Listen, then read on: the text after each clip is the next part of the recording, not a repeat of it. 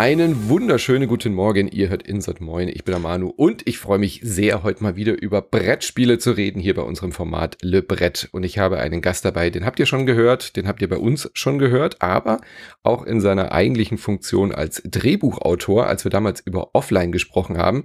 Inzwischen ist die Karriere deutlich weitergegangen. Äh, ihr habt ihn vielleicht auch schon in den Credits gesehen bei einem relativ berühmten deutschen Känguru-Film. Ich freue mich sehr, dass du heute da bist. Ein Altmeister des deutschen Brettspiel-YouTubes. Schönen guten Morgen, Kron. Hallo, ja, hi Manu. Freut mich total, dass ich mal wieder hier sein darf. Und es war eine ganz charmante Einleitung. Ich hätte es noch stundenlang weiterreden können. Ich habe dir total gerne zugehört. So wird man gerne begrüßt. Dankeschön. Ich freue mich wirklich hier zu sein. Gleichzeitig muss ich dich aber auch verfluchen, weil du in meinen Instagram-Stories mit deinen TikTok Co-Sharing, was auch immer du da machst, äh, auftauchst. Und ich habe jeden Tag, wenn du das machst, oder alle paar Tage, einen ganz, ganz furchtbaren Ohrwurm von The Clash. Ja, ist, ich, ist auch mein meistgehörter Song inzwischen. äh, ich weiß auch nicht, aber ich kann das ja nie wieder wechseln. Es wird jetzt für immer so bleiben und uns äh, bis in unsere Gräber verfolgen. Ja. Äh, kurz als, Einle äh, als Erklärung, falls ihr nicht wisst, was ich meine, should I stay or should I go now? Dö, dö, dö, Machst du so als kleines Mini-Brettspielformat? Ist das so ein kleines Übrigbleibsel, dass du äh, trotzdem eigentlich die Zeit vermisst, so mit äh, YouTube äh, Brettspiel-Kritiken zu machen, dass das so das ist, was du noch irgendwie äh, beibehalten möchtest, weil du hast dich ja mehr oder weniger eigentlich zurückgezogen, ich sage ich mal, aus dem offiziellen Brettspiel äh, besprechen. Diese große YouTube-Pause, ja, das hast du alles total richtig erkannt tatsächlich. Das ist, ist genau das. Ich, ich, ich vermisse es natürlich in Wahrheit und ich, ich vermisse den Kontakt, habe den Kontakt mit der Community vermisst und all die Sachen, die man da äh, mit Hand und Kron einfach sieben Jahre lang hatte. Und das ist so ein bisschen, äh, womit ich das einfach, ja, diese, ja. diese Lust ein bisschen kompensiere und befriedige. Ähm, das ist halt äh, so ein Shooter Stay or Shooter Go Video ist, sind wir ganz ehrlich, ist schneller gedreht ja. als so eine lange Rezension. Ja, ja das, ähm, das ist das Angenehme daran. Da kann ich dann mal kurz äh, in einer Stunde Drehzeit einiges abfrühstücken. Weil in Wahrheit spiele ich halt immer noch mhm. genauso viel wie damals und habe irgendwie auch Bock, natürlich irgendwie drüber zu reden, wie du siehst, weswegen ich jetzt hier bin. Ähm, ja, also klar, ich vermisse das alles natürlich irgendwo schon, aber äh, aus Zeitgründen war es einfach nicht anders möglich. Auf jeden Fall nicht mehr in dieser Häufigkeit wie damals, ja. irgendwas zu machen. Deswegen dachte ich, schnapp ich mir dich mal wieder und lade dich zum Podcasten ein. Wir haben äh, fünf schöne Spiele heute mitgebracht, über die wir reden. Äh, kleiner Insider noch an dieser Stelle. Ich erkenne immer schon an deinem Gesicht bei diesen Videos, should I stay or should I go, ob du es jetzt nach links oder rechts schiebst. Bilde ich mir zumindest da, da häufen sich jetzt ja, ja, da, ich glaube, da hast du auch völlig recht. Da häufen sich jetzt auch die Kommentare zu, dass es Leuten auffällt. Und ich muss da, glaube ich, dran mhm. arbeiten. Mhm. Ich werde jetzt auch mal so ein paar ähm, absichtliche Fake Gesichtsausdruck-Videos wahrscheinlich einbauen, einstreuen. Das ist wahrscheinlich einfacher als, als so ein ganz neutraler Blick. An dem arbeite ich dann langfristig. Und bevor wir in die Spiele einsteigen, noch eine investigative Frage. Bist du mitschuld daran, äh, in, mit der Zusammenarbeit mit Marc-Uwe äh, Kling? Äh, ich weiß, dass ihr auch zusammen spielt. Trägst du eine Teilschuld mit, dass wir jetzt immer mehr Brettspiele und Kartenspiele von Marc-Uwe kriegen? Oder ist es andersherum? Oh, den, den Schuh möchte ich mir gar nicht anziehen, aber tatsächlich, äh, da gibt es einfach eine gemeinsame äh, Leidenschaft offensichtlich und äh, das ist, glaube ich, eher der Grund, wie und warum und wo wir uns kennengelernt haben. Hm. Ja. Aber es ist tatsächlich so über die Brettspiele. Also das, ich meine, du warst schon vorher Drehbuchautor, aber dass ihr jetzt so intensiv zusammenarbeitet, hängt es auch mit dem Brettspielen zusammen? Ähm, also wir haben uns, wie gesagt, über das Spielen kennengelernt, mhm. sagen wir mal so. Ja. ja. Ähm, wir haben noch kein Spiel zusammen gemacht und es ist auch keins geplant im Moment, so viel darf ich schon mal verraten. Aber ja, also ich bin auf jeden Fall, äh, wenn Marc mit einer Spielidee um, um die Ecke kommt, dann bin ich derjenige, der ihn, ihn ermutigt, das zu machen. Ja, Sehr aber, schön. Ähm, mit seinem bisherigen Output habe ich nichts zu tun. Nee, der ist, äh, das hat er schon ganz alleine gemacht. Ja. Wir haben auch kein aktuelles Spiel von ihm jetzt hier dabei. Äh, wir reden über Stimmt. fünf komplett andere Spiele und wir steigen jetzt mal alphabetisch ein mit Aeolos oder Aeolos, je nachdem, wie ihr es aussprechen wollt, ist beim Spiel Das Verlag mit Ausrufezeichen äh, erschienen und ist aus Deutschland von Guido Eckhoff und Arve D. Fühler. Ist ein puh, familienfreundliches äh, Worker Placement, so ein paar Elemente sind drin. Also was machen wir? Wir setzen Schiffchen ein in einer griechischen Inselwelt natürlich und versuchen auf diesen verschiedenen Inseln am Schluss endlich natürlich auch Punkte zu sammeln. Also wir versuchen Schiffe in eine Punkte prestigeträchtige Hafengegend zu bekommen und äh, wollen das aber nicht zu früh machen, weil wenn wir Schiffe dort ansetzen, dann sind sie quasi am Hafen angekommen und sind nur noch Punkte wert. Das heißt, es ist so ein bisschen so ein Spiel mit dem Wind auch. Wir haben so Windkarten, die dann bestimmen, wo wir mit den Schiffen hinreisen können und äh, müssen dann äh, so ein bisschen haushalten. Wie wann wollen wir neue Schiffe haben, damit wir Schiffe auch in den Hafen bringen wollen. Gleichzeitig versuchen wir aber unterwegs auf diesen Inseln auch verschiedene tolle Dinge zu tun, wie irgendwie Diamanten zu sammeln, die uns so eine Art Set-Collection-Bonus bringen. Wir können dort aber auch Häuschen bauen, dass wir mit den Schiffen nicht überall hinfahren müssen. Ist ein sehr ähm, charmantes kleines Familienspiel ähm, was ich so bezeichnen würde als, wenn man mal die Leute, die sonst nur einfache Spiele spielen, so ein bisschen in die Kennerspielecke schubsen möchte, würde ich jetzt mal sagen, ja, und so leichte äh, Mechaniken von äh, Strategie mit, äh, mit einfließen lassen möchte, dann habe ich gemerkt, kann man mit diesem Spiel die Leute ganz sanft daran führen durch diese nette Thematik. Wie hast du das erlebt? Wenn man die Segel in die leichte Kennerspielgewässer ja. setzen möchte, meinst du? Ja, ich finde, Eolos besticht vor allem durch seine, durch seine Spielzeit. Das ist so ein, alle sind schon müde, äh, wollen schon nach Hause gehen und sagen, ja, so ein, so ein ganz langes, das ist so ein richtiges, großes, das schaffen wir nicht mehr. Mhm. Und es ist wie so ein, von der Spielzeit wie ein, ein bisschen größerer Euro-Füller. Ja. Ja, also jetzt, es dauert natürlich keine Viertelstunde, aber es ist auf jeden Fall auch deutlich unter dieser Stunde zu spielen. Äh, oder man hält diese angegebene Stunde auf jeden Fall ein und überschreitet sie nicht, wie so oft bei angegebenen Spielzeiten, war zumindest unser Eindruck. Mhm. Ähm, zur Spielerzahl würde ich allerdings noch kurz was sagen wollen auch. Zu zweit fand ich es nicht ganz so toll. Ja. Ähm, ja, Hast du es auch mal zu zweit gespielt? Ja, pff, da ist halt einfach so ein bisschen wenig los irgendwie. Ich weiß auch nicht. Also ich meine, das Spiel hat jetzt nicht ein großes Problem, was manche Spiele haben, dass man, wenn man zu dritt oder zu viert, dass man irgendwas ersetzen muss bei einem Zweispielerspiel. Aber stimmt. Ähm, kommen so ein paar X-Marker auf die Insel. Ja, genau. So ja. Aber es ist jetzt nicht wie bei anderen Worker Placement, dass man so arg das Gefühl hat, man nimmt sich irgendwie groß was weg. Die Schiffe können alle auf diese Inseln. Dieser Wettrenncharakter hat natürlich äh, wortwörtlich einen anderen Charakter, wenn man zu zweit auf diese Punkte geht. Da gibt es ein bisschen ja, weniger Konkurrenz. Also man hat einfach auch so eine Stufe, wo dann so ein Männchen, die Akropolis oder was auch immer, hochlaufen äh, kann.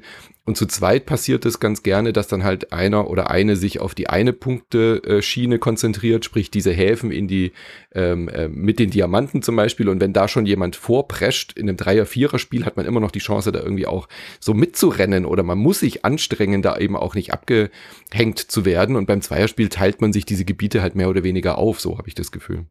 Ja, also was ich total mag, ist dieses, dieser Ablegemechanismus. Das ist ja auch ganz simpel, ist aber irgendwie eine innovative eigene Idee mit diesen Windkarten, mhm. die es halt in zwei Farben gibt. Man guckt dann halt, ob man da irgendwie ein matchendes Symbol legen kann. Dann kriegt man nochmal so ein extra Windtoken. Wenn nicht, ja, was will ich denn jetzt eher erreichen? Brauche ich eine hohe Zahl, um einen der, der Häfen mit den großen Zahlen anzusteuern? Brauche ich eher eine kleine Zahl? Irgendwie das finde ich wirklich auch originell. Ja an Eolos. Das ist sowas, das ist das Element, das kannte ich noch nicht aus anderen Sachen. Was man dann letztlich da so tut mhm. mit den Schiffen, ja, da mal ein Tempelchen hinstellen und hier mal eine Handkarte mehr bekommen und so. Das ist alles so ein bisschen Eurogame, klassisch, was ja auch nicht, ist ja auch nicht schlecht, meinst du ja auch, es eignet sich ja gut, um eben Leute, die sowas noch nicht so häufig gespielt haben, wie wir irgendwie an so eine Materie ranzuführen. Aber da erfindet das Rad halt auch nicht neu, will es auch nicht, sondern das Schöne ist irgendwie dieser originelle Grundmechanismus ja. mit dem, dem Wind, der da die Schiffe herumsteuert und dann merkt man halt manchmal, ah, oh, Gottes Willen, ich wollte eigentlich zu den großen Häfen, warum habe ich das denn vorher nicht gemacht und jetzt fehlen die großen Karten, jetzt kann man nur zu kleinen Häfen fahren.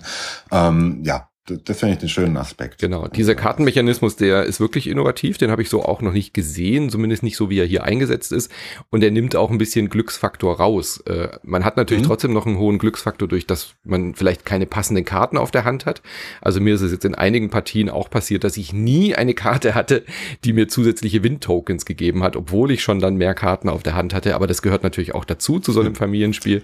Aber die, äh, dass ich nicht jetzt irgendwie einfach nur würfeln muss und die Schiffe fahren irgendwo hin, hin. Das hat mir schon auch als Strategiespieler ganz gut gefallen. Also es ist ein familientaugliches Spiel, ein äh, anfängertaugliches Spiel, aber ich habe trotzdem das Gefühl, ich kann strategische Entscheidungen treffen. Ja, ob sie dann so, so tiefgehend sind wie bei anderen Eurogames natürlich nicht, aber durch diesen Kartenmechanismus habe ich eine Wahl und ich habe auch durch diese Wind-Tokens, die ich dann verdienen kann, eben auch nochmal zusätzlich die Möglichkeit, diese Zahl, auch wenn ich nicht die passenden Karten habe, zu verändern. Und das gefällt mir immer ganz gut, dass ich wirklich auch so ähm, Steuerungselemente habe und nicht einfach komplett kartengetrieben bin. Und äh, trotzdem geht's aber nicht in eine Tiefe, dass ich Angst haben muss, irgendwie eine riesengroße Downtime zu haben, äh, dass, dass ich irgendwie halt zehn Minuten nicht mehr dran bin, weil die Leute sich totgrübeln. Das kann hier eigentlich nicht so stark passieren.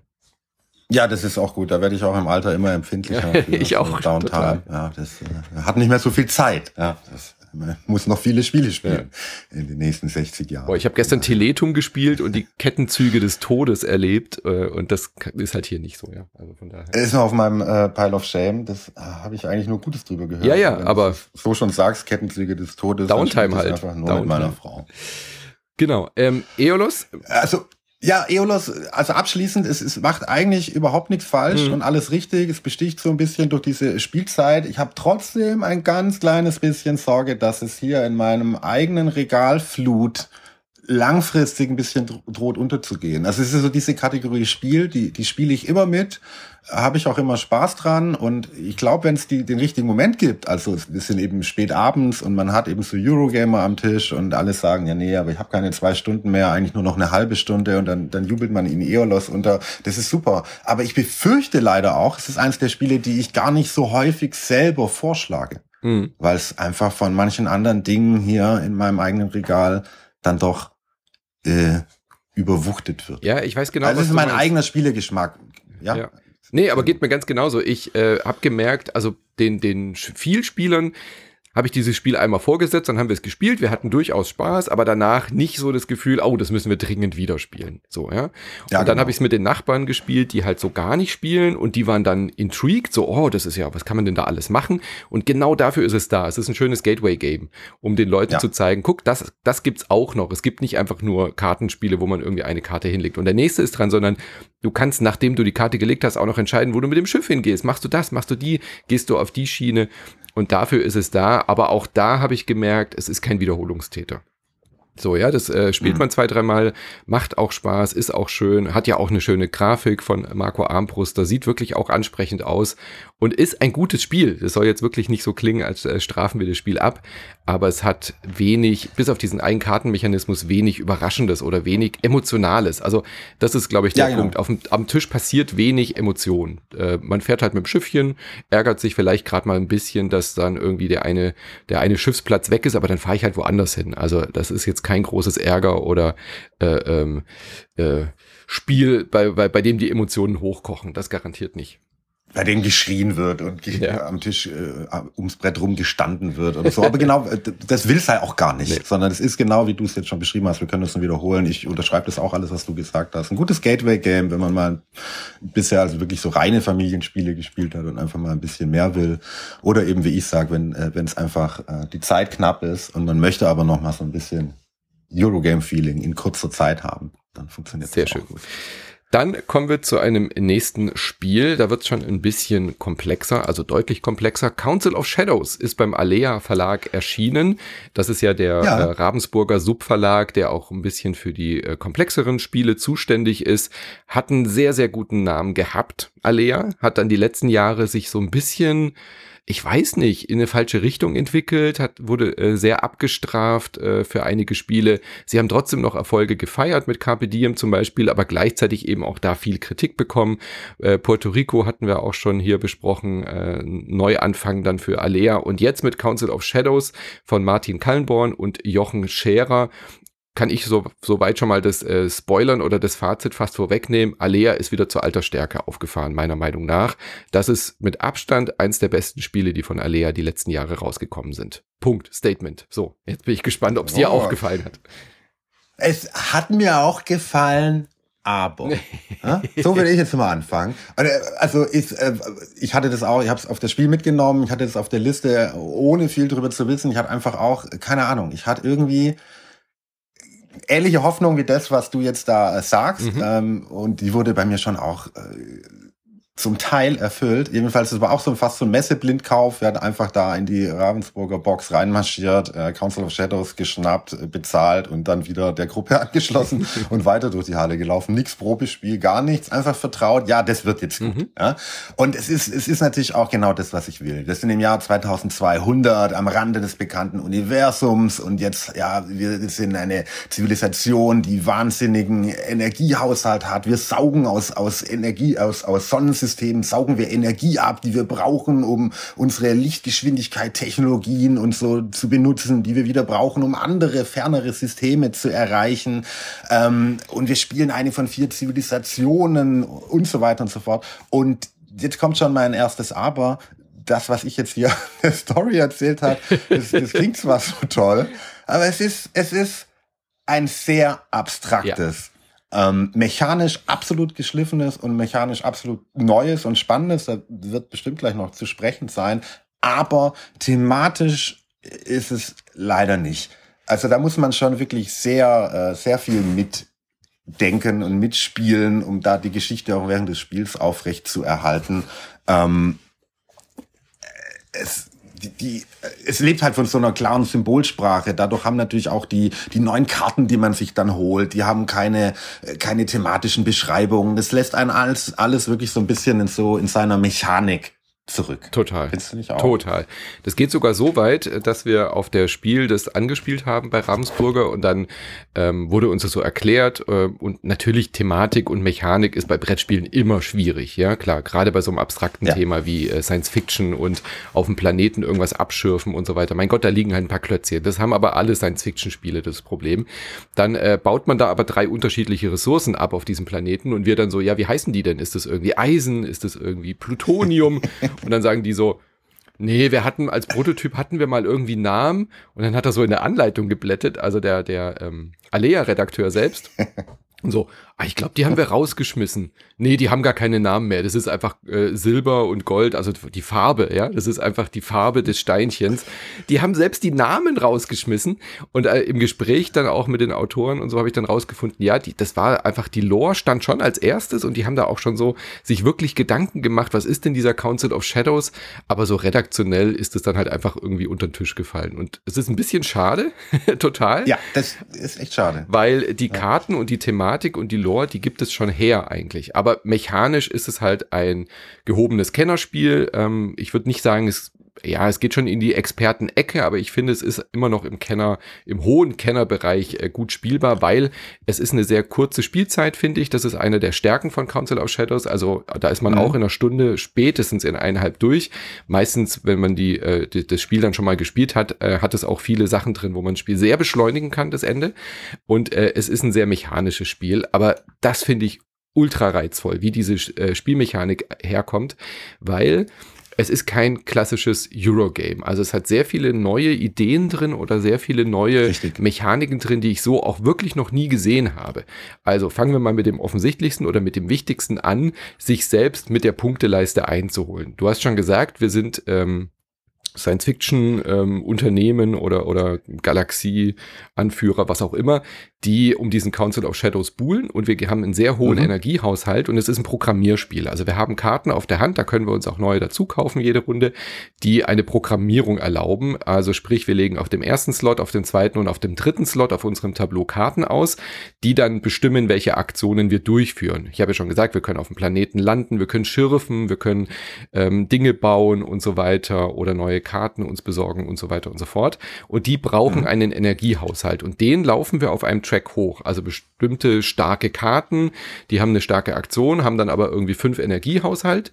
Und äh, andererseits habe ich dann natürlich auch Karten, die können nicht so gute Sachen tun, aber haben dann halt vielleicht nur einen Energiekostenfaktor äh, von eins oder zwei oder sogar null. Es gibt sogar Minuskarten. Und äh, gleichzeitig habe ich einen zweiten Marker und wenn ich jetzt zum Beispiel 20 Energie ausgegeben habe, diese Runde, habe ich starke Dinge, muss aber gleichzeitig im Kopf haben, dass ich auch das immer wieder mit meinem Punktemarker einholen muss, um in die nächste Phase einzutreten. Und das finde ich so eine geile Mechanik. Zu überlegen, mache ich starke Aktionen, schaffe ich das aber auch, diese fünf Energiekosten, die ich da habe, gleichzeitig wieder in dieser Runde vielleicht auch irgendwie in Punkten gut zu machen, damit ich mich auch wieder einhole. Denn wenn mir mein eigener Marker vor mir weg wegrennt und ich es nicht schaffe, ihn einzuholen, dann kann ich dieses Spiel nicht gewinnen, denn ich muss mich dreimal in diesem Spiel auf dieser Punkteleiste einholen, um überhaupt in die Endphase eintreten zu können. Und das habe ich so noch nie erlebt. Und das ist wirklich faszinierend, dieses Gefühl zu haben, sich selbst hinterher zu rennen in einem Brettspiel. Das mit diesen beiden äh, verschiedenen Leisten, das ist genau das, das Besondere und Reizvolle. Das habe ich so auch noch nirgendwo gesehen, aber gleichzeitig macht es auch das zu einem gehobenen Kennerspiel, weil davon kann man auch gerne in der ersten Partie überrollt werden, wenn man, wenn man, also wenn man da einfach noch nicht genau weiß, mhm. worauf man hier wirklich spielen sollte. Total. Ja, kann da wirklich eine ganz große Diskrepanz sein zwischen demjenigen, der das Spiel beendet und jemand anderes, der da einfach so vor sich hingespielt hat. Also das hatten wir dann auch schon. Äh, äh, Spiel ist zu Ende, jemand hat die dritte oder vierte Technologiestufe dann sogar im Endgame da erreicht und der andere ist noch, ist quasi noch dabei, sich zum allerersten Mal zu überholen ja, und sagt dann, ah ja, okay, ähm, jetzt ist uns allen klar geworden, was man hätte tun sollen. Also das kann natürlich auch nach hinten losgehen. Ja. Ähm, da kann man eben als, als Familienspieler äh, oder als Kron, kann man da in der ersten Partie böse auf die Nase fallen. Ich habe dann auch aus diesen Fehlern gelernt und habe das dann in ähm, späteren Runden auch versucht, besser zu machen. Ja, am Anfang dachte ich auch, jawohl, hier, guck mal, das sind die tollen Karten. Ich hau erstmal die ja. Karten raus und so. Und dann war aber halt mein Stein auch wirklich schon so weit, bevor ich das erste Mal den überholt hatte. Und ich weiß nicht, ob es gesagt hat, das Ziel ist quasi, ihn dreimal zu überholen. Man erreicht dann jedes Mal eine neue Technologiestufe, wo man sich auch eine neue, tolle Karte aussuchen darf. Sehr stark. Und dann Karte. versucht man das Sehr halt nochmal. Ja, das ist wahrscheinlich mein zweites Aber. Ja. Also mein erstes Aber ist das Thema und mein zweites Aber ist so ein bisschen äh, Runaway Leader Problem. Mhm. Also der Spieler, der als erstes gelingt, seine Mechanik da gut in Gang zu kriegen, der sich als erstes überholt und als erstes Zugriff auf so eine starke Karte hat, hat dann quasi die volle Auswahl aus allen Technologiekarten, die in der Partie zur Verfügung stehen, sucht sich davon die beste aus, die zu ihm am besten passt, zu seiner Spieltaktik und dann ist er höchstwahrscheinlich auch derjenige, der halt zum zweiten Mal sich überholt und er ist nur noch sehr schwer einholbar. Also das war in meinen bisherigen Partien so ein bisschen der Eindruck. Ja. Ähm, wie du sagst, es ist eine kurze Spielzeit und der Reiz ist auf jeden Fall da, dass man in, in der nächsten Runde halt selber derjenige ist, bei der halt zuerst da es richtig gut läuft. Aber ja, ein bisschen hatte ich, hatte ich das hm. Gefühl, es ist schwierig, jemanden einzuholen, bei dem es mal richtig gut läuft. Ja, absolut. Äh, das ist tatsächlich vielleicht ein kleiner Nachteil. Ich würde es dem Spiel gar nicht zu sehr ankreiden, weil, wie du schon gesagt hast, wir haben hier eine Zielgruppe, ähm, die das ja auch verträgt. Also man, man kennt es, also äh, wahrscheinlich die meisten Experten, die meisten hohen gehobenen Kennerspieler. Also wenn ich das erste Mal Great Western Trail mit jemandem spiele, der es noch nie gespielt hat, werde ich wahrscheinlich auch gewinnen. So, ja, das ist halt liegt in der Natur der das Sache, wenn man die Karten kennt, wenn man die Mechaniken kennt, wenn man weiß, was im Endgame in der letzten Phase wichtiger ist als am Anfang. Das ist also ja vielleicht normal. nicht so ein drastischer Unterschied. Dass der eine ja, noch, nicht halt mal, weißt du, noch nicht ein, ein Rind, ja. noch nicht ein Rind zum Bahnhof gebracht hat. also hier ist es wirklich extrem, ähm, wenn man das Spiel schon mal gespielt hat. Also allein schon die zweite Partie ist so komplett anders. Ja. Ähm, wie gesagt, würde ich jetzt nicht gar nicht groß als Kritik sehen, äh, nur als Hinweis für euch, äh, fangt vielleicht mit einer Gruppe an und bleibt dann auch mit dieser Gruppe dabei. Ja? Das Spiel eignet sich nicht so ideal dafür, wenn zwei Leute es kennen und einer nicht, dann wird der oder die Person wahrscheinlich keinen Spaß mehr haben beim nächsten Mal. Ähm, und vor allem, auch wenn ihr mit neuen Leuten spielt, schaut euch diese Council of Shadows Karten, diese Tech-Karten vorher ganz genau an, weil die definieren auch schon so ein bisschen, wo die Reise dann hingeht. Ähm, ich würde auch sagen, oder auch in meiner Erfahrung, dass diese Programmierung nicht ganz gebalanced ist im Sinne von, oder vielleicht will das das Spiel auch. Ich würde das jetzt Martin Kallenborn und Jochen Scherer gar nicht vorwerfen, dass das Spiel nicht gebalanced ist, aber diese Idee, möglichst wenig Energie auszugeben, um sich selbst einzuholen, die ist ja das Spielkonzept. Ja, deswegen ist es, glaube ich, schon auch gewollt. Aber ich habe das Gefühl, dass man eigentlich nur ja. damit gewinnen kann. Also ähm, Steff zum Beispiel, äh, mein guter Kollege, der sagt, ja, ja, die Leute, die halt diese Minuskarten in der Auslage kaufen, die gewinnen immer. So, ja. Und äh, meine, meine Sache war, ich, die ich beobachtet habe, wer sich die, die Technologiekarte holt, dass er keine Energie mehr ausgibt, dann kannst du nämlich die ganzen Karten spielen, du bleibst aber immer stehen mit deinem Marker. Der oder die Person gewinnt auch immer bei uns. Also ja. das ist so ein bisschen ein Knackpunkt, das muss man noch mehr ergründen. Dafür habe ich jetzt noch nicht ganz genügend Partien gespielt, habe ich so das Gefühl, aber wir haben uns da auch so ein bisschen austauscht. Ich habe auch mit Ben äh, gesprochen. Wir haben alle auch schon mal probiert, auf eine andere Strategie zu spielen. Also ganz viel Energie auszugeben, um aber dann vielleicht auch mehr Punkte zu machen. Und es ist aber bis jetzt keinem von uns gelungen, mit so einer Taktik zu gewinnen. Klar kann man diesen Marker auch auf Anschlag spielen und auf 100 gehen, aber dann musst du halt jede Runde äh, um dich zu überholen, über 70, 80, 90, 100 Punkte kommen. Und das ist unserer Meinung nach nicht so richtig möglich. Es kann vielleicht da Extremstrategien geben, die in diese andere Richtung gehen, aber bisher habe ich auch das Gefühl, es ist eine sehr einseitige Gewinnstrategie. Wie gesagt, kann ich ja. nicht beurteilen, da musste ich wahrscheinlich noch deutlich mehr Partien spielen, aber es fühlt sich momentan sehr unausgeglichen an in diese Richtung, dass die eine Sache, also wenig Energie auszugeben, sehr, sehr, sehr viel stark bevorzugt ist. Ja, das Gefühl hatte ich auch so ein bisschen, also dass man, äh, ist das vielleicht auch so ein bisschen der unterschwellige Gag des Spiels, mhm. die Message mhm. der Autoren. Ja, es gibt einfach Karten im Spiel, die sind einfach scheiße. ja, spiel sie nicht, sie bringen dir nichts, ja, sie verbrauchen nur wahnsinnig viel Energie und sorgen dafür, dass du hinten raus Probleme hast. Lerne von Anfang an, ja, bewusster Umgang genau. mit Energieverbrauch und so. So wird es nichts mit der Verschwendung, ja.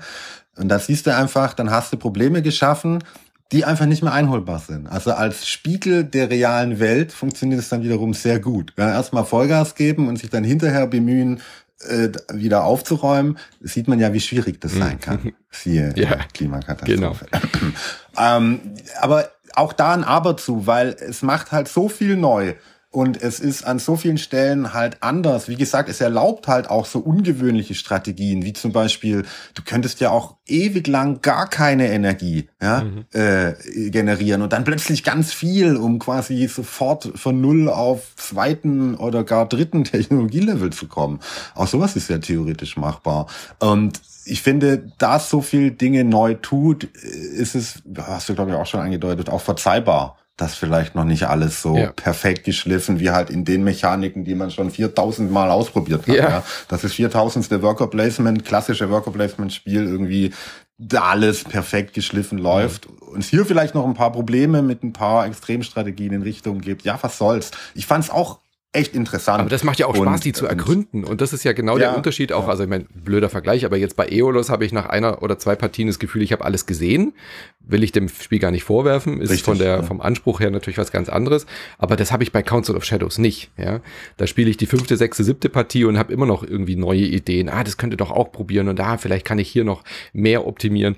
Und was mir auch gefällt, ist dieses äh, etwas neue Art zu werten. Also man darf immer, wenn man selber die Runde beendet hat, darf man sich überlegen, seine Cubes von dem Planeten zu nehmen, um eine eigene Wertung durchzuführen. Ähm, und auch das ist wieder eine ganz neue Art, wie man so Area Control oder eben so äh, Punkte für Mehrheiten und sowas generiert, weil ich dann immer überlegen muss, nehme ich die jetzt raus, hole ich mir jetzt die Punkte oder lasse ich sie liegen, damit die anderen es vielleicht auch schwerer haben, irgendwie ihre Punkte zu holen. Und ich kann aber trotzdem damit vielleicht auch auf dem Planeten irgendwie Energie schürfen und so weiter. Also auch da sind echt spannende äh, Dinge drin, die da die da passieren. Ähm, hast du denn Probleme mit der Anleitung gehabt? Ich habe jetzt von ganz vielen Leuten gehört, dass sie ähm, durchs Anleitungslesen ähm, ein bisschen enttäuscht sind von Alea, weil Alea stand eigentlich immer für gute Anleitungen. Ähm, ähm, den Eindruck hatte ich eigentlich gar nicht. Ich unterteile, also ich wir hatten ein bisschen Probleme vielleicht reinzukommen, aber ich halte mich auch für einen, für einen mittelmäßigen Anleitungsleser, muss ich zugeben.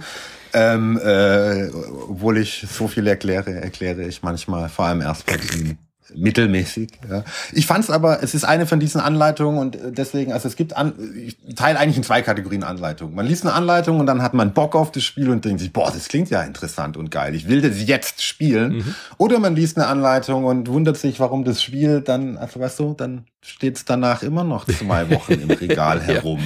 ja. ja weil man schon so ein Gefühl von einem Voreindruck hat, was oft völlig trügerisch ist. Es ist wie ein Klappentext lesen und sich einbilden, man wüsste schon, was passiert. Aber manchmal hat man halt so ein Bauchgefühl.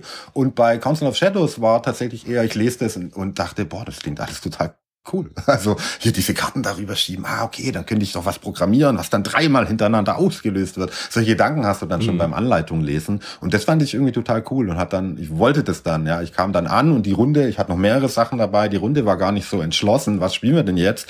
Und ich habe dann klar gesagt, ich habe das jetzt hier gelesen, Council of Shadows, das wird jetzt gespielt, das klingt super, hier, los geht's. ja.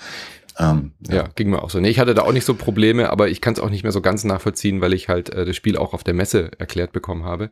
Und dann liest man eine Anleitung natürlich danach auch wieder ganz anders, ja. Ich will einem tatsächlich noch mal ganz kurz zum Anfang zurück, zu diesem thematischen, weil mhm. wie gesagt, ich finde auch, Alea hat ja fast alles richtig gemacht. Äh, wenn du schon sagst, die Autoren hatten da mal einen Namen für die Ressourcen und das wird dann wieder rausgenommen. Ich finde es schade. Ich verstehe das, dass, dass das auch natürlich, so ist es multilingual, es hat keine Texte, nirgends irgendwo. Aber wenn diese Karten, die ich mir besorge, ja, wenn die, die, die Erfindung, die ich da baue, einen Namen hätte und da vielleicht sogar noch so ein kleiner kursiver Flavortext draufstehen ja, ja, würde, dann würde es halt eine Geschichte erzählen. Und tatsächlich gibt es abstrakte Science-Fiction-Spiele wie Eclipse, ja, das funktioniert bei mir als thematisches Spiel total. Ich weiß, da gibt's andere Stimmen, hi Alex, die, äh, die sagen, das ist doch auch nur abstraktes Klätzchengeschiebe, aber ich finde, es gibt diese Art Spiele, wo ich auch nur Klätzchen von Planeten nehme, wo, wo ich schaffe, diese Geschichte im Spiel ähm, beizubehalten. Und hier geht's irgendwie verloren. Und das ist sehr, sehr schade, weil wäre das nicht, dann könnte es tatsächlich auch bei mir äh, nochmal deutlich weiter in meiner persönlichen All-Time-Hitliste wandern. Ja. Sehe ich ganz genauso, kann ich mich auch nur anschließen. Ein bisschen mehr Thema wäre schön gewesen, aber nichtsdestotrotz ein tolles mechanisches Spiel. Council of Shadows, Alea, Martin Kalmborn, Jochen Scherer und äh, kann man auch solo spielen, habe ich jetzt nie gemacht. Eins bis vier Personen, äh, ich würde sagen zu dritt wie immer der Sweet Spot, aber geht auch zu viert ganz gut. Die Downtime ist hier relativ okay, weil man eben nicht warten muss, sondern alle legen ihre Programmierkärtchen hin und machen ihren Zug dann doch auch schon relativ zügig durch. Finde ich, kann man auch zu viert ganz gut gut spielen und bleibt man immer noch unter zwei Stunden bei diesem Spiel. Ja, wenn du das jetzt gerade schon selber hier mal ein kurzes Intermezzo Solo spielen, äh, bist du nicht auch Solo digital und sobald ein zweiter Mensch dazukommt, geht man an den Ganz Tisch. Ganz genau. Ja, sicher. Also wenn, wenn ich Solo-Brett spielen will, dann gehe ich tatsächlich auf Boardgame Arena oder sowas. um dann ja, wieder mit Leuten auf dem Steam Deck habe ich jetzt entdeckt. Oh ja, oje, oje. oh ja, Dominion ja, geht gut. Ich ja. habe irgendwie 40 Partien im Januar gespielt. Ich hätte das gar nicht entdecken sollen. Nee, Solo-Brettspiele äh, catchen mich nicht, wenn hier eine Playstation steht und Co. Das ist einfach zu, ja, dann spiele ich halt wirklich ein Videospiel. Das sehe ich ähnlich. Gut, äh, dann. Äh, Beziehungsweise ganz genau. Ganz genau so. Fun Facts. Ähm, auf, Fun einer, Facts. auf einer Skala von 1 bis 10. ja, auf einer Skala von 1 bis 10 kriegt man mir Fun Facts, glaube ich, tatsächlich, äh, also eine solide 8 auf jeden Fall. Ja. Spoiler. Genau. Fun Facts. Ein Spiel von Repos Production ist bei Asmodee bei uns erschienen von Casper Lab.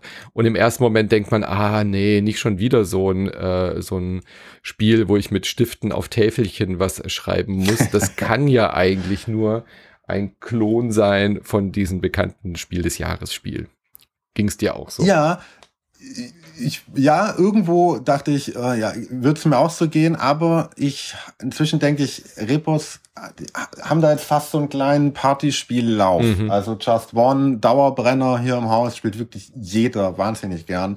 Auch so Clever gehen oh, ja. Meinungen bisschen mehr auseinander als bei Just One, aber ich finde es wirklich auch ein sehr gutes Spiel und das bleibt auch hier in der Sammlung dauerhaft erhalten. Und deswegen dachte ich, ja komm, ne, mhm. ja, jetzt hier, ihr macht den Hattrick, Fun Facts, wird schon. ich vertraue euch. Ja.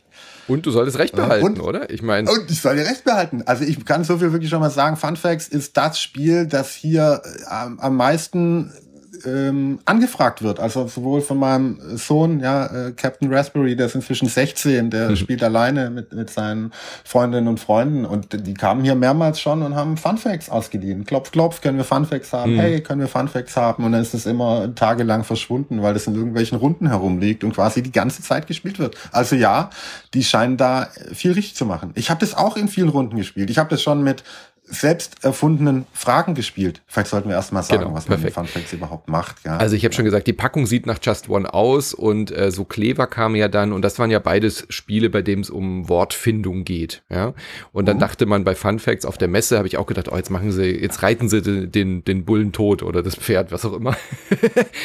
und dann äh, packst du das aus und dann siehst du schon diese Plastiktäfelchen, du hast die gleichen Stifte, klar, das ist der gleiche Verlag und so weiter. Und dann merkst du, ja Moment mal, das ist gar kein Wortspiel. Ja, Es geht in eine völlig andere Richtung. Es geht nämlich um uns. Also bei Fun Facts versuchen wir uns als Gruppe, das ist ein ko äh, kooperatives Spiel, wobei Spiel, da reden wir gleich nochmal drüber. Es ist ein kooperatives Erlebnis, bei dem wir eine Fragenkarte aufdecken, wo dann zum Beispiel steht, ähm, äh, auf einer Skala von 1 bis 100, wie mutig bist du? Oder wie oft gehst du pro Woche einkaufen? Oder wie viele Tage im Monat äh, betreibst du Sport? Ja, und dann schreibe ich meine eigene Antwort da drauf. Das ist mal eine Skala von 1 bis 100, mal einfach eine freie Zahl. Ja, machen Zahl. wir doch mal. Ja, also wie viele Tage im Monat schreibst du Sport? Ich oh schreibe oh jetzt meine Zahl auf meine Tafel.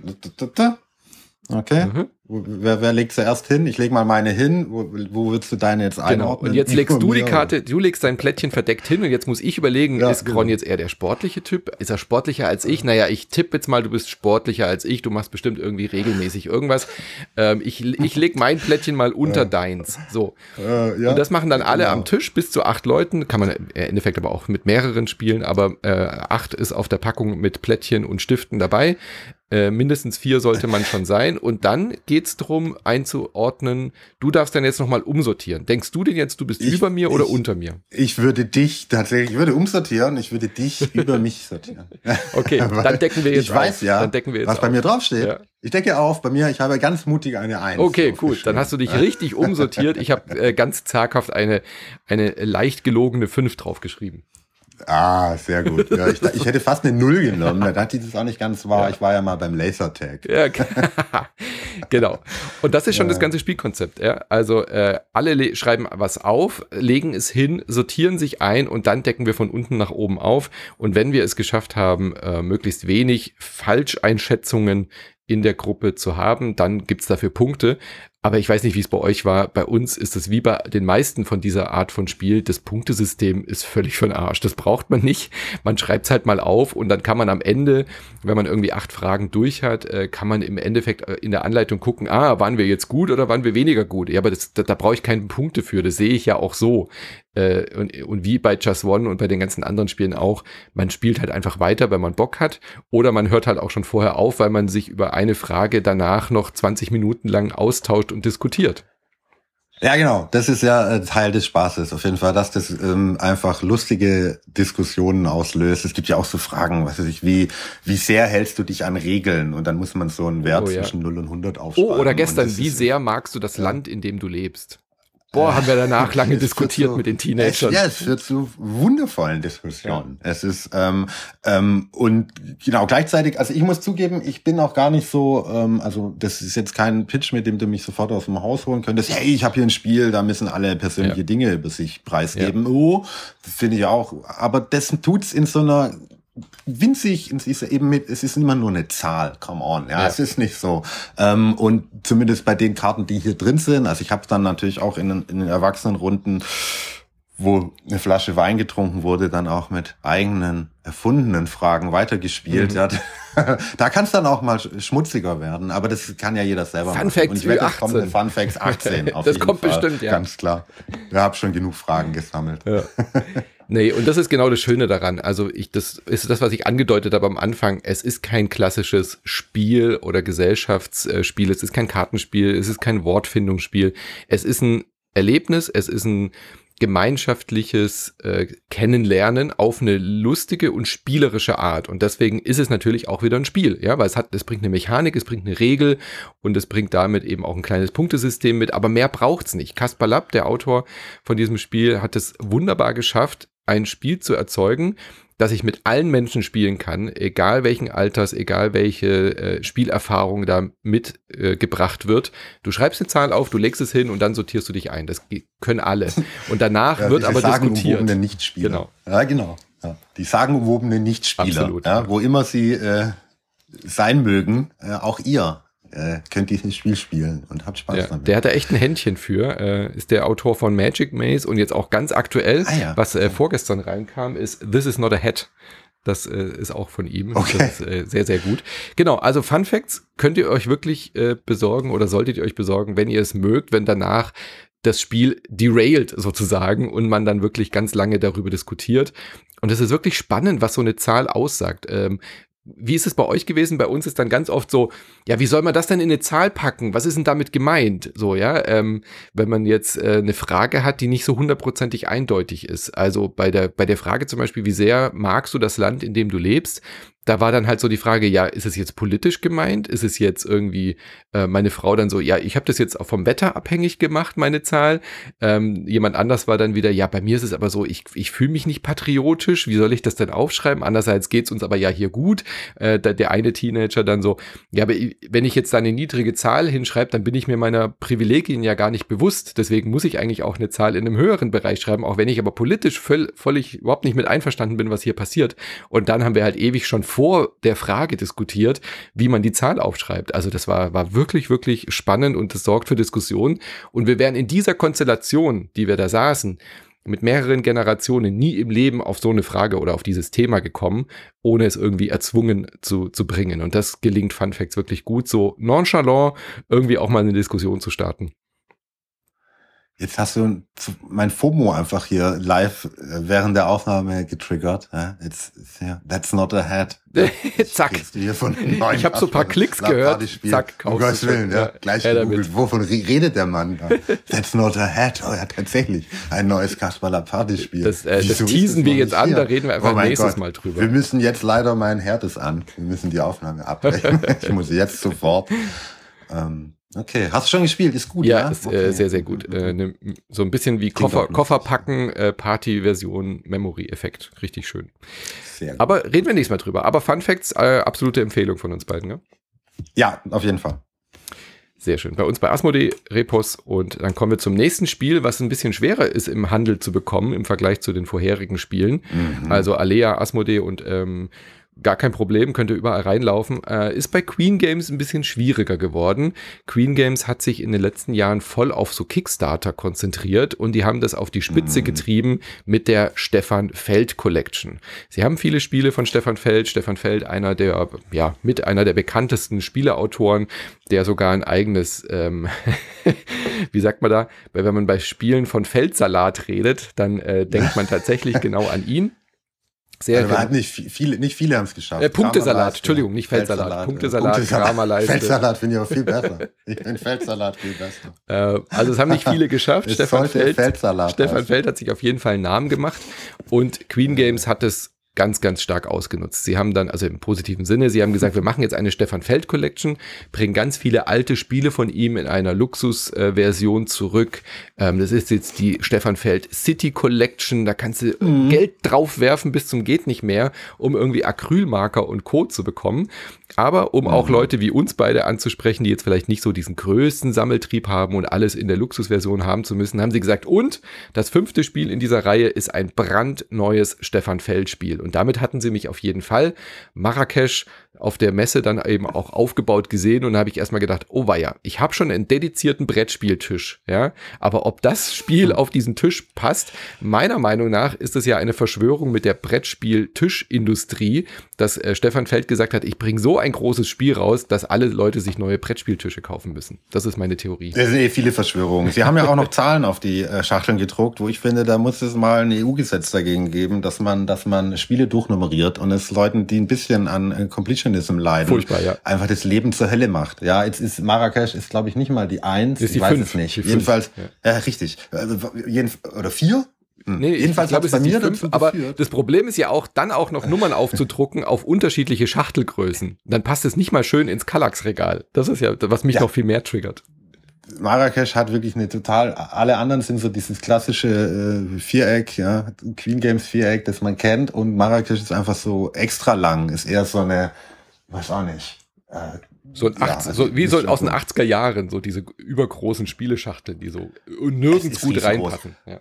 Und bei, bei mir war es ja tatsächlich, obwohl ich Feldfan bin und ich wartete wirklich, ich hatte, da hatte ich Schnauze voll. Ich, ich bin noch auf der Spiel, wollte ich ganz tapfer sein und sagen, nein, da mache ich nicht mit. ja, ja hier, mein Geld trage ich an andere Stände. Ich, ich sehe das nicht ein. Ich guck mal hier, ich weiß, es sieht groß aus und ich weiß, dass ich mal gesagt habe, die Qualität eines Spiels lässt sich an der Größe der Playerboards bemessen. Aber trotzdem, ich gehe einfach weiter und ich kann jetzt hier nicht auf der Messe vier Spiele kaufen, von denen ich zwei schon habe.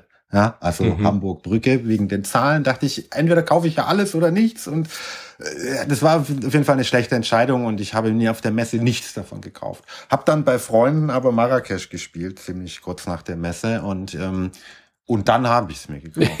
So viel kann ich jetzt schon mal verraten. Das spricht auf jeden Fall fürs Spiel, genau. Du hast schon gesagt, das äh, neue. Spiel von ihm, deswegen äh, müssen wir es natürlich auch ein bisschen erklären. Wir sind in Marrakesch, es ja. ist ein großes Stadtspiel, das ist ja auch die City Collection und man hat so ein bisschen das Gefühl, wenn man als erstes mal drauf äh, blickt, es ist so ein alle möglichen Mechaniken als Minigame in ein Brettspiel gesch geschmissen. Das war so mein erster Eindruck. Ähm, wir haben unterschiedliche Farben, die jeweils unterschiedliche Aktionen in unterschiedlichen Stadtteilen aktivieren. Ähm, jede Runde suchen wir uns drei farbige Cubes aus. Zwölf Aktionen können wir quasi damit machen, die auf dem Playerboard markiert sind und auf diesem Spielfeld. Deswegen brauchen wir da so viel Platz beim einen, es ist dann sehr klassisch auch wieder, auf dem Markt kaufe ich natürlich neue Waren. Mit dem Beduinen-Cube äh, kann ich irgendwie äh, losreiten und Oasen oder ähm, ähm, Wasserstellen finden. Mit dem Stadtwächter baue ich die Stadtmauer und so weiter und so fort. Das brauchen wir ja nicht durchgehen. Mit dem blauen Miepel fahre ich auf dem Wasser lang. Ja? Das sind zwölf unterschiedliche Aktionen, deswegen muss ich da schon mal erstmal sehr lang erklären. Und ich hatte wirklich Angst, als ich das gesehen habe und als ich es dann aufgebaut hatte, so nach dem Motto, ist es jetzt wirklich ein gutes Spiel? Wird da eine gute Mechanik draus oder ist es halt einfach alles reingeschmissen, was mal in Stefan Feld Spielen erfolgreich war und am Ende habe ich den bekannten Punktesalat von Stefan Feld. Ähm, aber die Sorge war, glaube ich, unbegründet. Feldsalat haben wir da. Feldsalat. Feldsalat. Hattest du auch diese Sorge? Sorge ja, also, ja, wie gesagt, ich, ich mag große Playerboards. Und dann auch noch, ich werde wirklich nicht müde, Worker Placement Spiele zu spielen. Ich mag diese Mechanik immer noch total gerne. Und wenn dann, wenn man sich dann natürlich hier ein bisschen näher an Marrakesch ranguckt und dann, wie gesagt, dann hat es halt zwölf verschiedenfarbige Worker. Für jeden Bereich gibt's eigene Workerfarben und ja, also es ist, ich meine, natürlich ist es toll. Hm, ja. es ist, es hat diese Eurogame-Opulenz, die aber irgendwie wirklich auch Spaß zu spielen macht. Oder ich muss sagen, ich bin, äh, hast du jetzt mitgekriegt, ich leide an FOMO und Completionism und all diesen Dingen, die man halt so als sammelwütiger Mensch leiden kann. Aber ich habe es geschafft, mir nicht die Collector's Edition. Ja, sehr gut, ich bin stolz ah, auf dich, Grund. Ah, gell? Ja, meine Frau auch. ja, und äh, es ist, äh, ja, ich vermisse diese ähm, Tore, also es gibt dann so Papptore mhm. statt so Holztoren und so, aber äh, ehrlich, es ist einfach, es ist das gleiche Spiel, es macht genauso viel Spaß und es ist einfach, es hat Preisbereich auch erreicht. Auch, auch, also es ist ja nicht so, dass das Marrakesch nicht Deluxe keinen Deluxe-Preis hätte, ja. sondern man zahlt ja für das normale Marrakesch schon einen Deluxe-Preis und die Deluxe kostet dann halt eine halbe Playstation und ich weiß nicht, irgendwo, irgendwo muss da auch mal gut sein. Aber ich habe mir halt dann doch die ganze gekauft. Naja, naja, jedenfalls, wir setzen diese, die, also die Worker, die wirft man am Anfang, jeder sucht sich quasi immer zwei hinter seinem Sichtschirm raus. Am Anfang von einer Runde bekommt man erstmal einen Pool von allen Farben, hat die sind hinter seinen Sichtschirm, dann sucht sich da jeder welche raus, die man, oder drei sind es, glaube ich, die man jetzt einsetzen möchte eigentlich, und dann werden die von allen Spielern zusammengenommen und in so einen Cube-Turm geworfen. Dann fallen unten quasi die ganzen Arbeiter wieder raus, werden nach ihren Farben sortiert und dann nimmt sich da als Reihe um jeder nach so bestimmten Regeln wieder Arbeiter raus und mit denen bestreitet man dann eigentlich seine Runde. Also man muss auch da noch so ein bisschen, man kann jetzt nicht einfach die nehmen, die man selber setzen möchte, sondern muss auch noch da noch so ein bisschen um die Ecke denken. Und ähm, guckt dann halt, dass man ein paar von diesen Bereichen, also man kann nicht alles zwölf vollkriegen, unmöglich, sondern man, man sollte es aber irgendwie schaffen, im Spiel ein paar Bereiche irgendwie zu fokussieren, würde ich mal sagen, und auf anderen ein bisschen was mitzumachen, damit man da eine reichhaltige Punkteausbeute am Ende hat. Weil man halt für volle Bereiche dann bei Spielende nochmal extra belohnt wird. Und ähm, natürlich sind die Aktionen in allen Bereichen immer attraktiv und toll, aber es ist halt noch toller, bestimmte Bereiche in die, in die Superlative hochzutreiben. Weil man zum Beispiel auf der Palaststrecke, wo man halt mit seinem Palastmiepel da so eine Treppe hochläuft und immer wieder Boni kriegt, die werden natürlich, klar, das kennt man ja, toller dann, wenn man ganz oben ist und ganz oben angekommen ist. Und so gilt es natürlich für viele andere Bereiche. Beim, beim Dattelpflücker kriege ich pro Arbeiter, der da steht, wenn ich dann die Aktion ernte, sozusagen pro Arbeiter, den ich da eingesetzt habe, eine Dattel. Wenn ich da, wenn ich den Bereich voll habe und dann Datteln ernte, dann kriege ich mehr Datteln, als ich im ganzen Spiel mhm. essen kann. Ja, und so funktioniert es so ein bisschen. Und es macht natürlich schon Spaß in der Theorie kann man sich halt vorstellen, wie man theoretisch all diese zwölf Bereiche sozusagen so super cool pimpen könnte, dass sie so toll sind. Aber natürlich, äh, die Spielzeit gibt es gar nicht her. Man muss sich halt fokussieren, aber das schafft halt auch gleichzeitig den Reiz, es nochmal und nochmal spielen zu wollen, weil man halt eben, ja, immer wieder woanders ja. will man es dann noch mehr machen und noch mal besser machen. Und, und was ich ja daran liebe, dass ich mich flexibel umorientieren muss, jede Partie. Also ich kann nicht meinen Stiefel ja. durchziehen. Ähm, A haben wir diesen Würfelturm, wo dann auch manchmal einfach Farben nicht mehr rauskommen. Also wenn dann halt einfach keine braunen Miepel rauskommen, kann ich mir so, noch so viel planen, alle Oasen zu entdecken. Die bleiben dann halt einfach hängen oder kommen dann in der späteren Runde erst. Das ist ein Glücksfaktor, der ungewöhnlich ist für einen Worker Placement. Äh, ich hatte jetzt auch Leute, die lieben Worker Placement Mechanik, aber hassen Glück. So, ja, weil die wollen halt alles komplett durchplanen.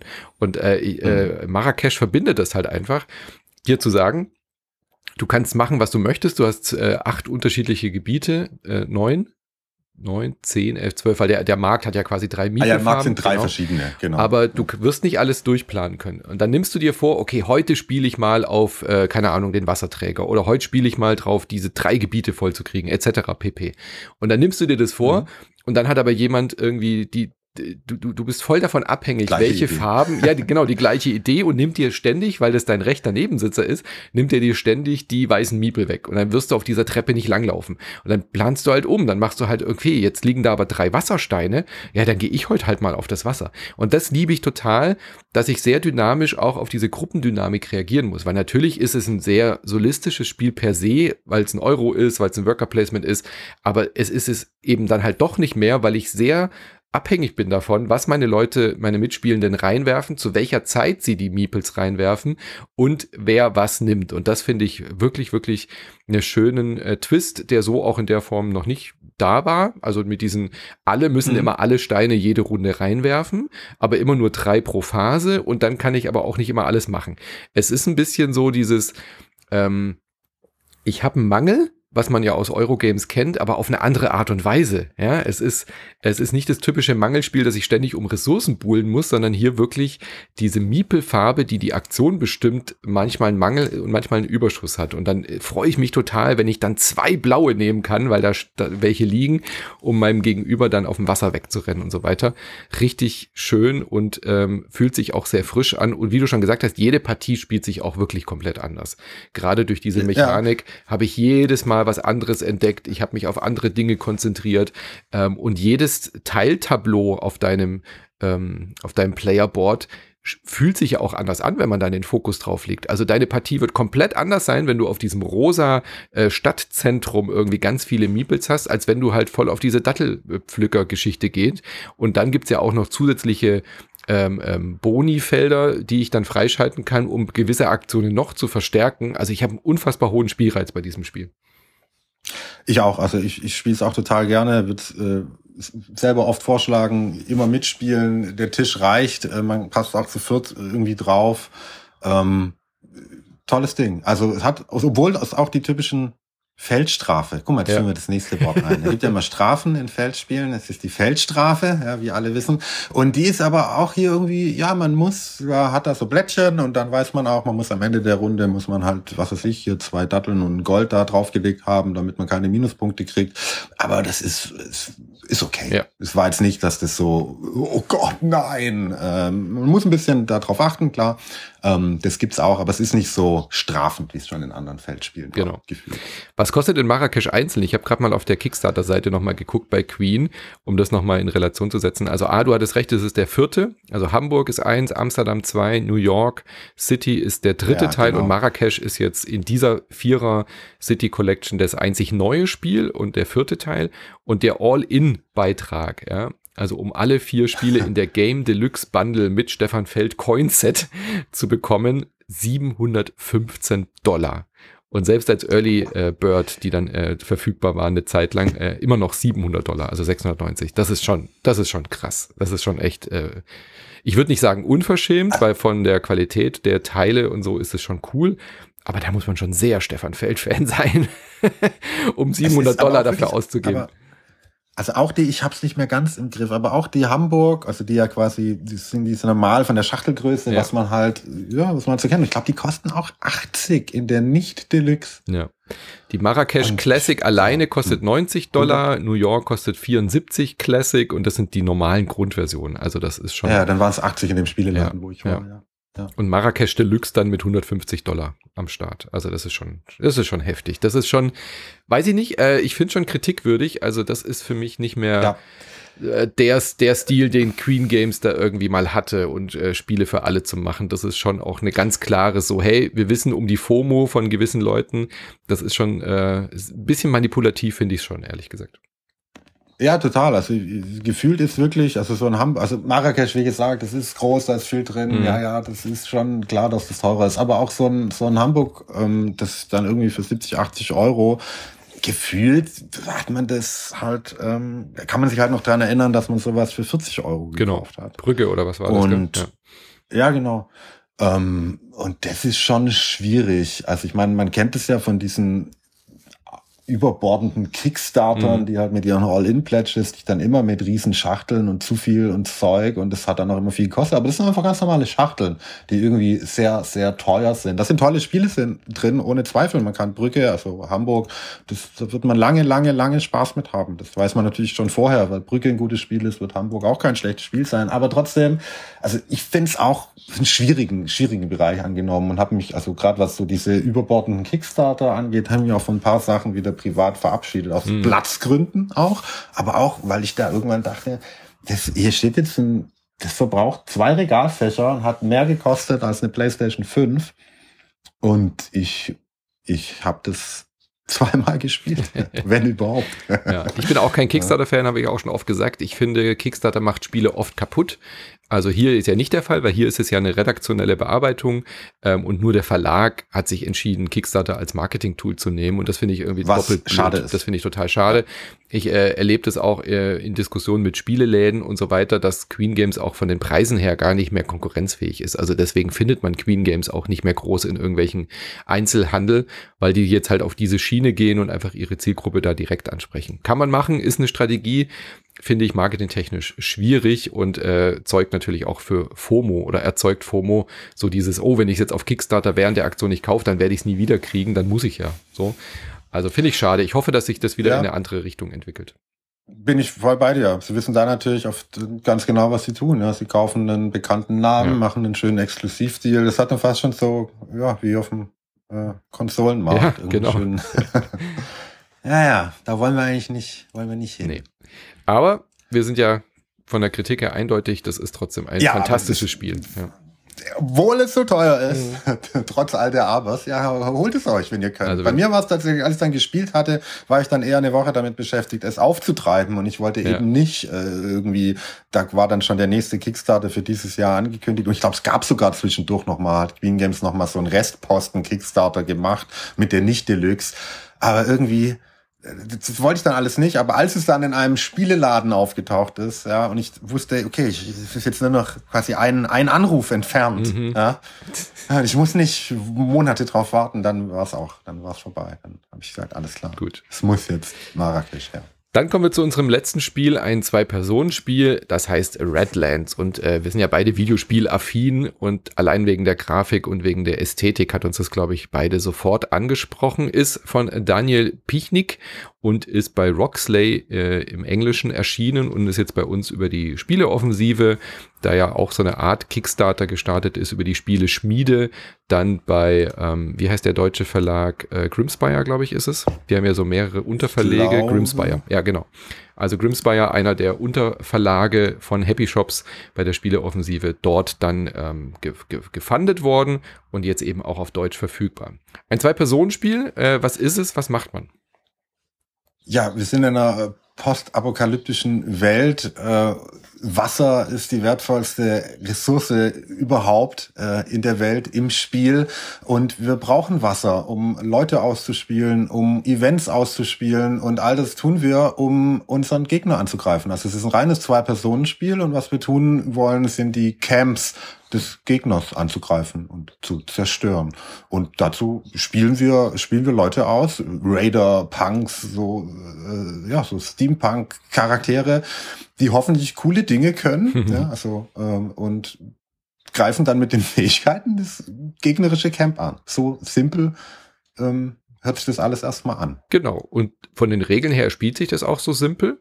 Äh, auch sehr haben, zugängliche Regeln. So genau. total, ja, ja, genau. Also das Schöne daran ist, diese drei Camps, also anders als bei einem Deckbau, bei einem Magic oder bei einem Netrunner oder irgendwie sowas in der Art, muss ich mir über Deckbau gar keine Gedanken machen, sondern ich baue dieses Spiel Richtig. auf, man zieht sechs Karten, ähm, drei davon behält man und das ist das Camp. Und dieses Camp bestimmt so ein bisschen das, was ich sonst sagen würde, wäre das, was man im Deckbau macht. Also im, äh, nicht im Deckbau vom Deckbuilding-Game, sondern im Deckspiel. Also wenn man sowas wie Marvel Snap gerade äh, als Vergleich halt herholt, zieht man sich ja vorher eine Idee für ein Deck, stellt seine Karten zusammen. Und bei Redlands ist es wirklich so, ich baue auf, jeder hat äh, sechs Karten, drei davon definieren dann deine Strategie. Ja, also ja. du hast ein Camp, äh, mit einer Waffe in der einen Partie. Da kannst du jede Runde einmal schießen, schädigst dich aber selber. Beim anderen, in der anderen Partie hast du vielleicht eine äh, Karte oder in der gleichen Partie hast du eine, die äh, aber wieder eine Karte, eine Basecamp heilen kann. Und dann denkst du, ah, das könnte doch eine gute Combo sein. Und dann hast du vielleicht noch ein Base, keine Ahnung, da gibt's ja so viele unterschiedliche, wo du jede Runde ein Punk spielen kannst oder wo du jede Runde mhm. ein Wassermeer kriegst, äh, etc. pp. Aber du hast nur diese kleine Entscheidung und das definiert dann, wie diese Partie läuft. Und das finde ich super, super ähm, zeitsparend, ja, dass du nicht erst überlegen musst, weil so ein Spiel würde sich ja auch anbieten, da Netrunner Magic mäßig so sich vorher irgendwie Decks zusammenzustellen, aber das will das Spiel genau nicht, sondern das Spiel sagt dir, pack's aus, zack, zack leg drei Bases hin und los geht die Party. Campern, du wählst da aus und los geht's. Ja. Genau, wie du schon sagst. Und dann kannst du halt deine Camps, kannst du halt vor, also deine drei Camps liegen dann nebeneinander vor dir auf dem Tisch und vor die Camps kannst du dann halt andere Karten spielen, um dann diese Camps wieder zu schützen. Also kannst du nochmal so zwei Reihen mit Karten bilden und da Leute hinlegen und dann hast du noch so eine Eventleiste, weil bei den Events ist halt die Mechanik ein, eher ein schwächeres Event, das hat dann eine kurze Spawnzeit, also du spielst es und es passiert sofort und andere, die spielst du und die, es dauert dann noch ein paar Züge, bis die aktiviert Ja, also bestes Beispiel, du hast irgendwie einen Trupp von Leuten, die fahren mit einem Buggy, so Mad Max-Style aufs gegnerische Camp zu und das braucht halt ein bisschen. Das heißt, du legst die Karte hin und dann braucht's halt äh, drei Runden, da ist dann so ein kleines Bomben-Icon drauf. In drei Runden kommen die quasi an und schädigen das. Genau. Oder äh, ich mhm. hatte auch eine, eine Basis letztes Mal, die selber fahren kann. Also, weißt du, so richtig, so wie so ein riesiges ähm, Mad Max-Gebäude, was dann halt einfach aufs gegnerische Camp zufährt. Also meine Basis ist losgefahren und äh, zerstört dann eine Basis vom Gegner und das kann der nicht verhindern. Solche Dinge passieren dann. Und da sind wir wieder bei Story. Also ganz anders als jetzt bei Council of Shadows erzählt Redlands.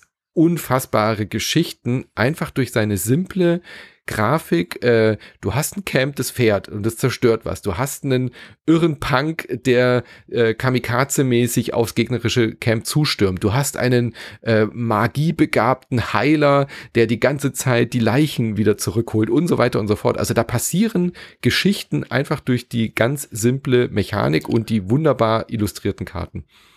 Ja, und es ist so, so gut und klar lesbar und spielbar. Es ist nicht so ein, wo ich irgendwie ein Beiheft brauche, ja. wo 47 Symbole abgebildet sind und dann sagt er hier und das Symbol aber im Wasser und dann, nee, warte, jetzt müssen wir noch hier was machen. Das, das, das kannst du, es hat so ein Flow, das kannst du einfach, das spielt sich einfach so weg. Ja. ja.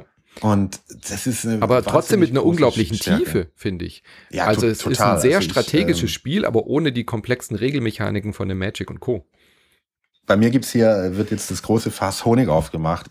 Bei mir hat es extrem eingeschlagen in der, in der Zweier-Kategorie. Ja. Ich werde zu Redlands inzwischen sagen, es ist zusammen mit Seven Wonders Duel eines der besten Zwei-Personen-Spiele, die man sich überhaupt zulegen kann. Ganz ich. ehrlich, würde ich äh, dir absolut zustimmen. Also für mich ist es auch ein Dauerbrenner äh, geworden. Es ist ein, ja, ein Instant Classic, würde man jetzt fast schon sagen. Ja, sehr gut. Ähm, weil es auf allen Ebenen funktioniert für mich. Ich bin ein absoluter Sucker für Cyberpunk. Ja, also für alles, was Postapokalypse ist. Ich liebe die Fallout-Serie. Ich liebe dieses aktuelle Cyberpunk-Spiel. Äh, Neuromancer liegt hier, aber gerade auch diese Mad Max-Ästhetik. Und es ist total Mad Max ähm, von der Thematik, aber es hat eben auch so diese ähm, etwas modernere blau-lila äh, Färbung, so, so ein bisschen dieses Neopunkige. Es ist nicht mhm. Cyberpunk, aber es hat so diese Farbästhetik von so Cyberpunk-Spielen. Und mich erinnert es ganz stark an äh, Rage. Hast du das Videospiel Rage gespielt? Nee, tatsächlich. Die hatten, die hatten bei Rage 2 hatten die auch so eine Werbekampagne, wo die mit so blauen und roten Farbbeuteln aufeinander geschossen haben, weißt du, so. Und genau diese Ästhetik ist das. Also das ist, glaube ich, auch sehr stark von, von dieser Spieleserie inspiriert. Ja, wie du schon sagst, so, das hat diesen Neon, Neon-Look, ohne dass wir, also wir sind ja in einer äh, kaputten, ja. wüstenartigen Welt, da gibt's keine Neon-Schilder mehr, mhm. nicht mehr diese flackernden Leuchtreklamen, die man sonst so, so, aber trotzdem hat es quasi diesen Look, ja, die, die, die Karten selber und die, die Charaktere haben, haben so diese Farbigkeit angenommen. Und es ist ja, ich finde es auch total sexy, es hat eine kleine, kompakte Schachtel. Ich, ich war so verliebt, dass ich schon auf der Messe, es gab jetzt diese Deluxe mit Matten und Jetzt allem. sind wir wieder bei Deluxe, ja, genau.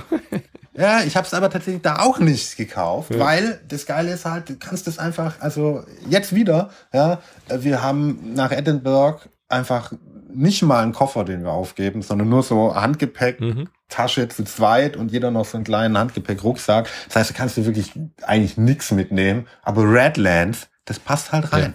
Ja. ja. Das, das ist dann auch das eine Spiel, das, weißt du einfach, das reicht halt auch für drei Tage. Mhm. Ähm, das ist jetzt auch mein, mein Urlaubs-Go-To-Spiel. Also wenn ich, wenn ich mit meinen Söhnen unterwegs bin, das wird jetzt immer dabei sein. Das definitiv. Das hat eine wunderbare kleine Schachtel in der Nicht-Deluxe-Version. Mein Gott, diese Spielermatten, die sind schön. Die helfen auch tatsächlich. Also ich habe die auf der Messe gesehen, ich habe die auch nicht. Die sind halt ganz geil, weil da hast du irgendwie so einen Aufdruck, wo die Lanes sind, wo deine Bases sind. Du hast irgendwie deinen Platz fürs Wasser. Aber das ist, ähm, braucht man nicht. Ja? Also das so schwer ist diese Komplexität von dem Spiel nicht, als dass man nicht weiß, wo irgendwie drei Lanes äh, sein sein sollen. Das funktioniert schon, aber die Spielermatten sind schon schön. Also wenn man es wirklich spielt, kann man sich das ja auch als Upgrade gönnen. Aber das Ding, gerade jetzt im Vergleich zu Marrakesch zum Beispiel, ja, es ist eine unfassbare Spieltiefe. Es macht total Spaß, dieses mhm. Spiel. Es ist eine sehr kurze äh, Spielzeit. Also es kann man eben auch mal schnell zwischendurch spielen so zum Beispiel äh, Wartezeit am Flughafen oder so kann man damit wunderbar überbrücken. Mhm. Man kann es aber auch einen ganzen Abend spielen, weil man halt dann mehrere Runden hintereinander sich challenged und so Best of Three oder sowas macht. Und das für 30 Euro. Das ist ja das Geile daran. Ja. Und es braucht halt auch nicht viel Tisch. Du kannst, wie du sagst, am Flughafen spielen, du kannst es irgendwo auf dem Zeltplatz beim Festival an Tag 1 Ideales ICE-Spiel spielen. Ja. Was? Entschuldigung. Ideales ICE-Spiel. Das passt gut ja, auf die Bistrotische vom ICE. Ja. Das passt perfekt. Ähm, nee, das macht tatsächlich alles richtig. Ich kann da überhaupt nichts Negatives zu Redlands sagen. ähm, wenn man, ja, keine Ahnung, wenn man halt kompetitive zwei Personen Kartenspiele nicht mag ja. generell. Ähm, aber selbst dann, ich bin ja gar nicht der dafür der der der der Sacker, der sofort all diese zwei, also gerade wir haben zu oft Spielerunden. Ich spiele wirklich gar nicht so oft rein zu zweit mhm. und ähm, aber es ist einfach so gut. Ähm, holt es euch. Ich merke gerade, wir haben überhaupt kein, wir hatten überhaupt kein Spiel, wo wir so richtig rumgenörgelt. Ja, witzigerweise, wir haben uns vorher nicht abgesprochen, wir haben uns nur auf die Spiele festgelegt und absichtlich nicht äh, äh, irgendwie schon eine Meinung dazu gesagt. Ich hatte ähm, auch erwartet, dass wir vielleicht an einer oder anderen Stelle eine komplett andere Meinung haben, aber sie wir gehen ja, Hand in Hand und in, äh, in Harmonie aus diesem Podcast raus. Ich glaube. Tanzen wir singend in den Sonnenuntergang. Genau, ich glaube, wir müssen einfach ein paar Partien Redlands spielen, um uns wieder so richtig äh, anfeinden zu können äh, und uns ein bisschen emotional anzuschreien um uns dann danach ja, in Fun Facts ja. wieder einsortieren zu können. genau. Äh, wie sauer bist du noch äh, in einer Zahl von 0 bis 100? Dass ich dir deine letzte Base Aufgrund meines habe. miesen Redlands-Manövers. Sehr schön.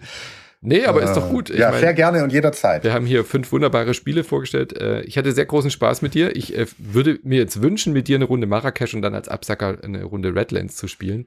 Leider wohnen wir nicht geil, in der gleichen Ecke, aber das holen wir nach. Nee, wir, ursprünglich, ja, Freiburger Jungs, ja eigentlich. hätten wir im Sandkasten hätten wir eins spielen können. Da haben wir, da hat irgendwie, müssen wir unseren Eltern die Schuld geben. Ja. Das haben die irgendwie verkackt. Tja. Aber ähm, wir kriegen das bestimmt hin. Also wenn ich jemals in der Nähe bin, ja, du bist auch hier immer herzlich eingeladen am Spieletisch. Das weißt du aber hoffentlich. Das freut mich. Dann nehme ich das Und auch, auch vielen Dank nochmal für die Einladung. Ich habe mich wirklich wahnsinnig gefreut. Ich quatsch mit dir immer gerne und über Spiele erst recht. Ähm, ja, hat mich ebenso sehr gefreut. Äh, jederzeit wieder, wenn ihr mehr von äh, ja. Kron hören wollt. Wie heißt dein Insta- oder dein TikTok-Account mit dem blöden Ohrwurm? Einfach Jan Kronauer. Ja. Also ja, Kronauer mit C. Ja. Gut, und dann hören wir Ganz dich äh, bestimmt bald wieder hier bei Librett. Und äh, wenn euch das gefallen hat, äh, ihr wisst, wo ihr uns unterstützen könnt auf patreon.com slash insertmoin oder auf steadyhq.com slash insertmoin. Da findet ihr viel, viel mehr Podcasts noch. Wir reden ja hauptsächlich über Videospiele, aber eben auch immer wieder mal über Brettspiele mit äh, bunten Gästen, die hier vorbeischauen. Und ich freue mich sehr auf die nächste Folge. Mach's gut, bis bald. Sag Tschüss, Jan. Ah, mach's gut. Tschüss.